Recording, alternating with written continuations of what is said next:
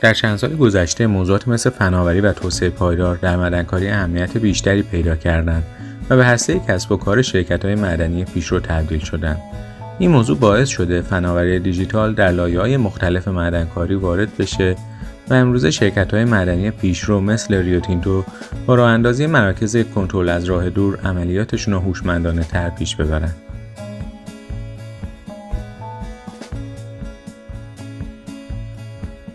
سلام، من علی سیامکی هستم. هدف از ماینکاست گفتگو در زمینه مباحث و چالش‌های روز معدنکاری دنیا و انتقال تجربه و دانشه. در اولین قسمت از ماینکاست، بخش اول مصاحبه دکتر محسن یحیایی، استاد دانشگاه کوینزلند و مدیر در مؤسسه تحقیقاتی جکی تیک استرالیا و دکتر علی سوفسطایی، مدیر هوش مصنوعی در شرکت وله را میشنویم. این مصاحبه با محوریت مراکز کنترل از راه دور در معادنه و در بخش اول این مصاحبه به تجربه ریوتینتو و بی اچ پی در پیاده سازی مراکز کنترل از راه دور میپردازیم.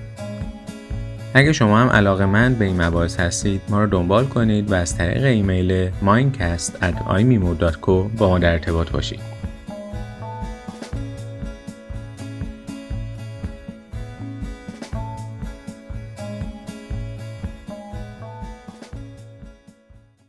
دوستان سلام عرض می‌کنیم به خدمت دوستانی که توی کلاب هاوس با ما هستن. امیدوارم که صدا خوب شنیده بشه. دوستانمون هم دکتر در خدمتتون هست. خب منم سلام عرض می‌کنم خدمت همه دوستان، هم دوستانی که توی کلاب هاوس هستن، هم دوستانی که تو بخش زنده هستن. امروز همونطور که قبلا اعلام کردیم تو سه بحثایی که توی گروه پرسشگر قرار شد که برگزار بکنیم، یه مبحث رو شروع می‌کنیم به عنوان بحث مراکز کنترل از راه دور یا ریموت اپریشن سنترز. خب امروز در خدمت آقای دکتر سوفسطایی هستیم که از مدیران هوش مصنوعی توی شرکت وله هستن، ولی تجربیات خیلی خوبی هم از کارهای قبلیشون تو بحث مراکز کنترل از راه دور دارن که امروز از صحبتایشون و تجربیاتشون میخوام استفاده بکنیم. خب یکی از مباحثی که حالا من خیلی کوتاه بگم بعد از صحبت تجربیات آقای دکتر، یکی از مباحثی که این بحث همه‌گیری بیماری کووید باعث شد این بود که خب خیلی از شرکت‌ها امکان فرستادن افراد به معادن بدون گسترده نداشتن و خب همونطور که از قبل هم این بحث در واقع مراکز کنترل از راه دور مورد توجه بود و شرکت‌های بزرگی مثل بی اچ پی، ریوتینتو و شرکت‌های دیگه انگلو آمریکن اینا شروع کردن به توسعه این مراکز کنترل از راه دور که چندین سال قبل شروع به کار کردن. توی این بحث همه‌گیری هم که پیش اومد، این امکان پیش اومد که در واقع سرعت بدن استفاده از این مراکز رو و توسعه رو و حالا در حال اینا یه فرصت‌هایی رو برای ما وجود میاره و یه سری از چالش‌های همراهش هست. توی این بحثی که امروز داریم می‌خوایم از تجربیات آقای دکتر سوفسطایی استفاده بکنیم، تجربه کاری که ایشون داشتن و یه مقدار این رو بررسی بکنیم. من سعی می‌کنم که یه بخش اول رو بیشتر از نظرات آقای دکتر استفاده بکنیم و بعد کامنت‌هایی رو که دوستان من کامنت‌ها رو بستن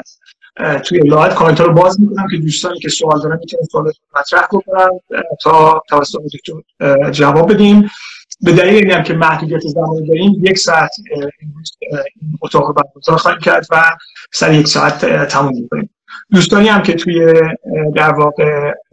اتاق توی چیز هستن، کلاب هاوس هستن، انشالله دوستان رو به مرور میاریم بالا که نظرات صحبتشون رو بگن. حالا ممکنه که نتونیم به خوبی منتقل بکنیم توی لایو اینستاگرام، اگه نشد عذرخواهی می‌کنم. خب آقای دکتر ببخشید، من اول شما می‌خواید خودتون حالا برای دوستان اگه اهل ممکن آشنا باشن یه معرفی کلی بکنید یا بعدا شروع بکنید صحبت دیگه؟ من خدمتتون خواهش می‌کنم آقای دکتر، خیلی ممنون، خیلی متشکر از این فرصتی که امروز در خدمتتون هستیم، در خدمت دوستان روی هر دو تا پلتفرم. امیدوارم که موضوع و صحبت انقدر جذابیت داشته باشه که دوستان ما رو دنبال کنن و حتما هم که این یک مونولوگ نخواهد بود، یک دیالوگی هست که ما بیشتر تلاش می‌کنیم که سوالاتی که دوستان دارن در این خصوص رو پاسخ بدیم. ولی خب من معرفی کوتاهی بکنم از کاری که انجام شده در این خصوص و بعدا بریم سر مطلب. خب همونجور که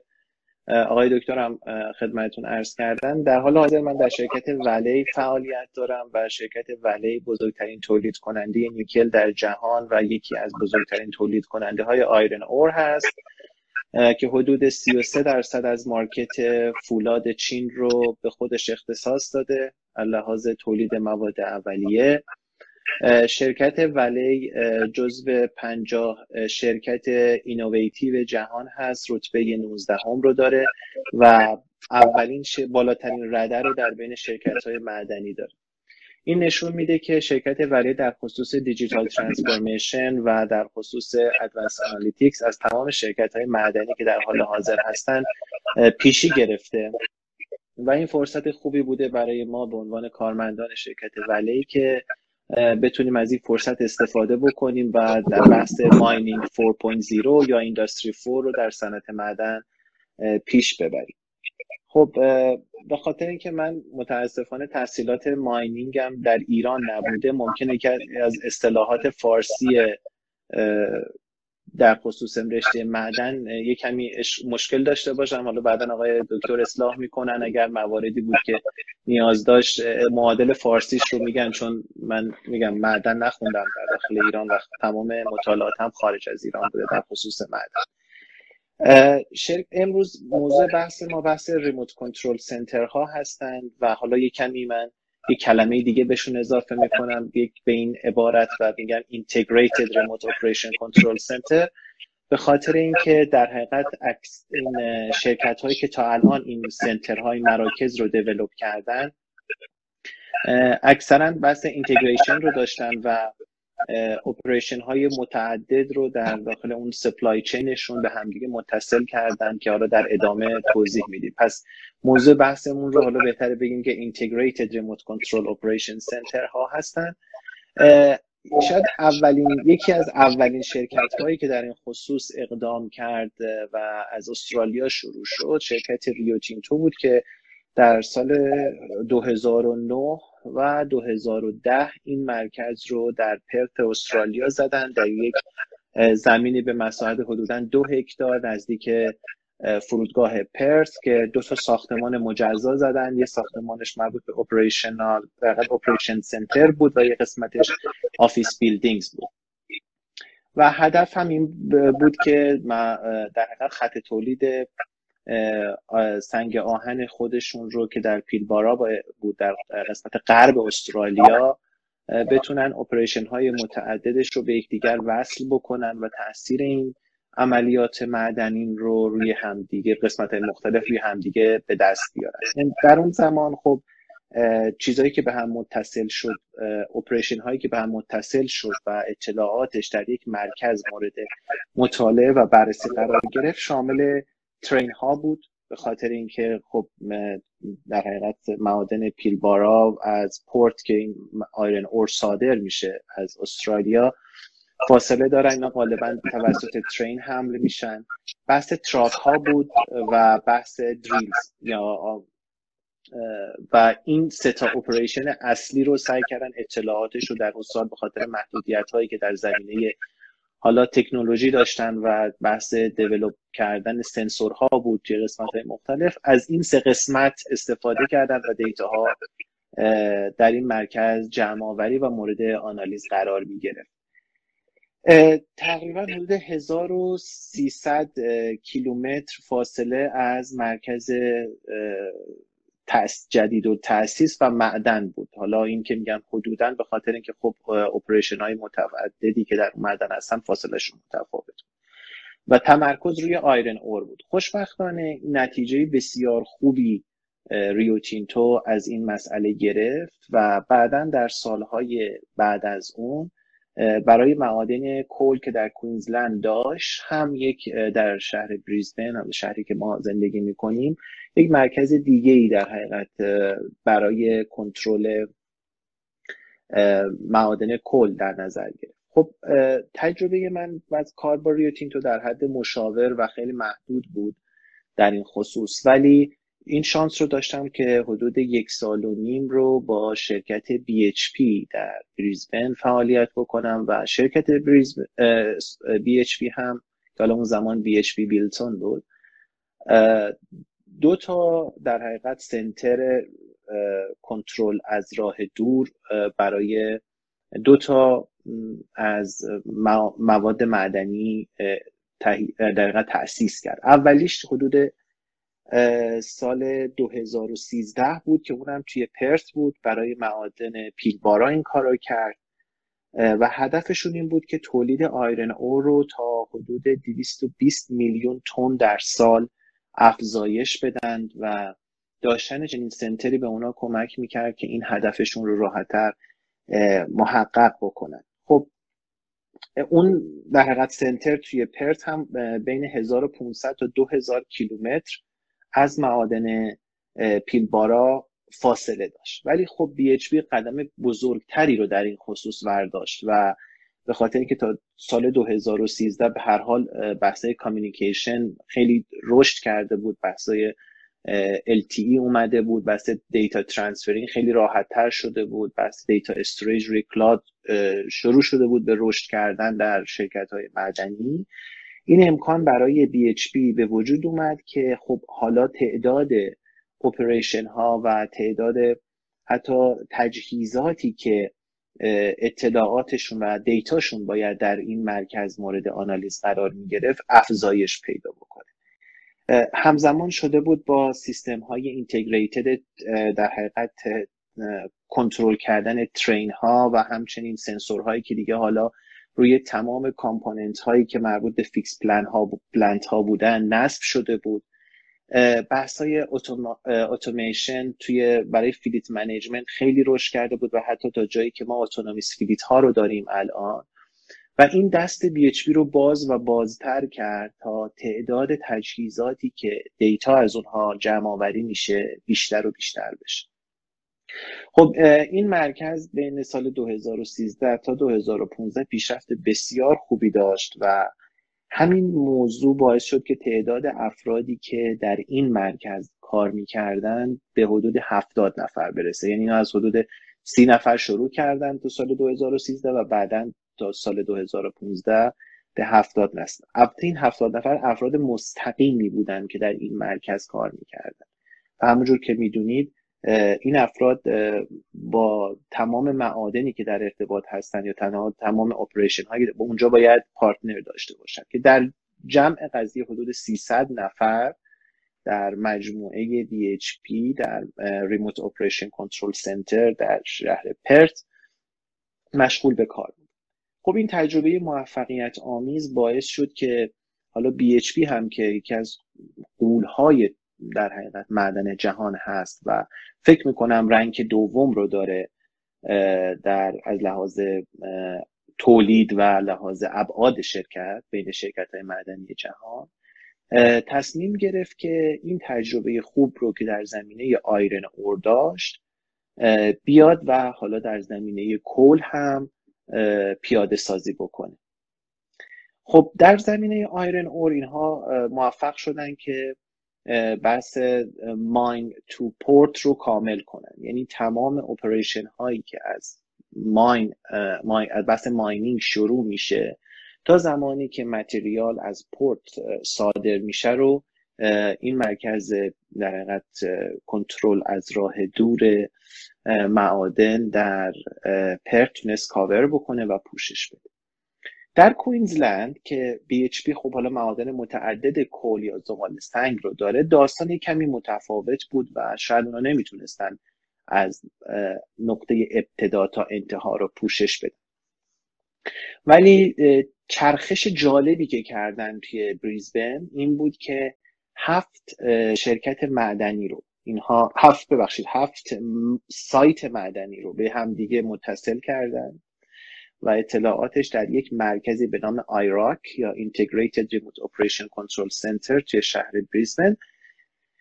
جمع‌آوری میشد. ولی حالا دیگه فقط بحث اپریشن نبود و اینها اومدن با یه چرخش بسیار جالب توی بحث کل بحث مینتیننس رو هم اضافه کرد. یعنی یک مرکز جداگانه‌ای در کنار این زدن به نام سنتر آف اکسلنس و توی اون بس با فوکسشون روی مینتیننس اومدن حالا دیتاهای مینتیننس رو هم به این بحث دیتاهایی که از اپریشن می اومد اضافه کرد. خب حالا این قدرت رو به اینها داده بود که نه تنها بتونن وقتی که یک اپریشن رو مورد آنالیز قرار میدن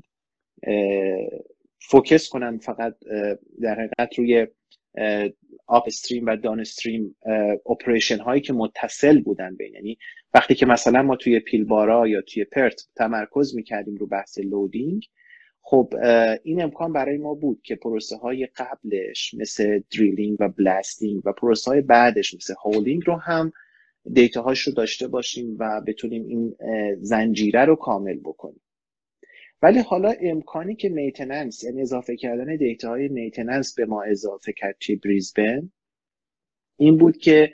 تونستیم یک بعد دیگه به این آنالیز بدیم. یعنی نه تنها بتونیم این حلقه ارتباطی رو بین اپریشن های متعدد توی ماینینگ برقرار بکنیم، بلکه بیایم این موضوع رو از ابعاد دیگه هم ببینیم. مثلا اگر که قرار بر این هست که تغییری در یک اپریشن انجام بشه، مثلا شما تعداد تراک ها رو توی یک فلیت بخواید اضافه کنید یا نوع سیستم لودینگتون رو تغییر بدید، حالا نه تنها میتونستید تأثیر این تغییر رو در چرخه تولید از ابتدا تا انتها ببینید، بلکه میتونستید تأثیر این تغییر رو در بحث مینتیننس هم پیدا بکنید و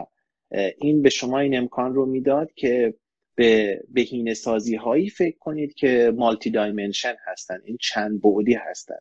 نه تنها پروداکتیویتی شما رو بر فرض میتونن ماکسیمایز کنن یا به شما کمک کنن اون پارامترهای مؤثر رو اپتیمایز کنید برای ماکسیمایز کردن پروداکتیویتی،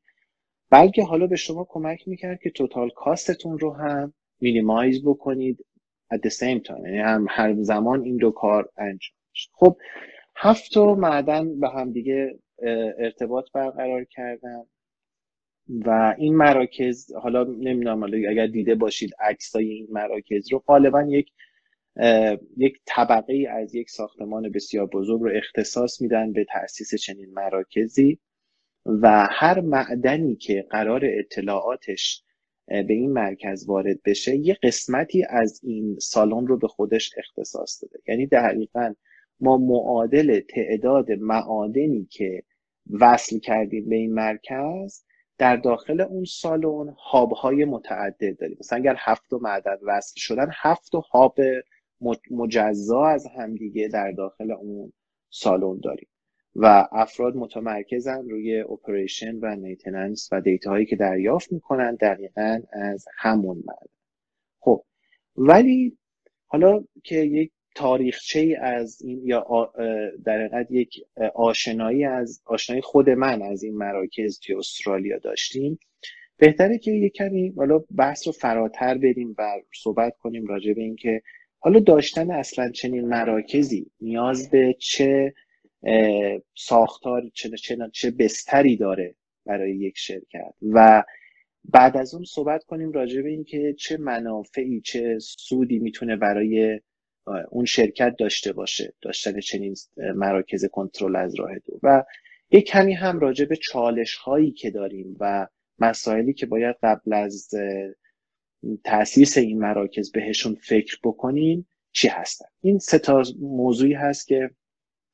ما میخوایم راجع بهشون صحبت کنیم. من سعی میکنم مثال های عملی رو هم برای شما از شرکت بی اچ پی بیارم، به خاطر اینکه شرکت وله در حال حاضر چنین مرکزی رو نداره. یعنی چنین مراکزی رو حالا در دست اقدام هست در برزیل، ولی در فعلا ما به عنوان یک مرکز فعال نداریم. شرکتایی که من تجربه کار باهاشون دارم و چنین مراکزی رو دارن، خب ریوتینتو هست، بی اچ پی هست و فورتسکیو هست که اینها در استرالیا هم دارن این مراکز رو. برای این 3 تا محور صحبتی هست که امروز ما خواهیم داشت. یعنی اول صحبت می‌کنیم راجع به اینکه اگر یک شرکت معدنی یا یک مجموعه معدنی قصد و نیت تأسیس چنین مراکزی رو داره، به چه ساختاری نیازمنده. 2 صحبت می‌کنیم راجع به اینکه چه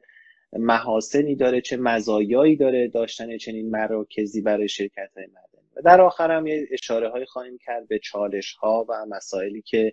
داشتن چنین مرکزی میتونه در حقیقت داشته باشه. خب همونجور که میدونید اصلا ذات بحث ریموت کنترل سنتر ذاتش برمیگرده به دیجیتال ترانسفورمیشن و دیجیتالیزیشن، یا بهتر صحبت کنیم ماینینگ فور یا اینداستری فور، هر چیزی که حالا اسمش رو میخواید بذارید. ولی مسئله عمده اینه که شما مجموعه‌ای باید داشته باشید که از لحاظ کامیونیکیشن و دیتا کالکشن و انتقال دیتاهای در حقیقت آنلاین بتونه این امکان رو داشته باشه. یعنی اگر شما مجموعه‌تون و سیستمتون این قدرت رو نداره یا این بستر براش مهیا نیست، در حقیقت صحبت کردن از این مراکز زیاد میکسنس نمیکنه. البته یه چیزی رو من باید اشاره بکنم که توی صحبت ها هم شد. ببین ما وقتی که راجع به Integrated Remote Operation Control Center ها صحبت میکنیم، منظورمون کار کردن مثلا یک نفر یا یک گروه از خارج از مجموعه معدن نیست، بلکه یک تشکیلات رو داریم راجع بهش صحبت میکنیم، یک سیستم رو داریم راجع بهش صحبت میکنیم. خب بحث پندمیک خیلی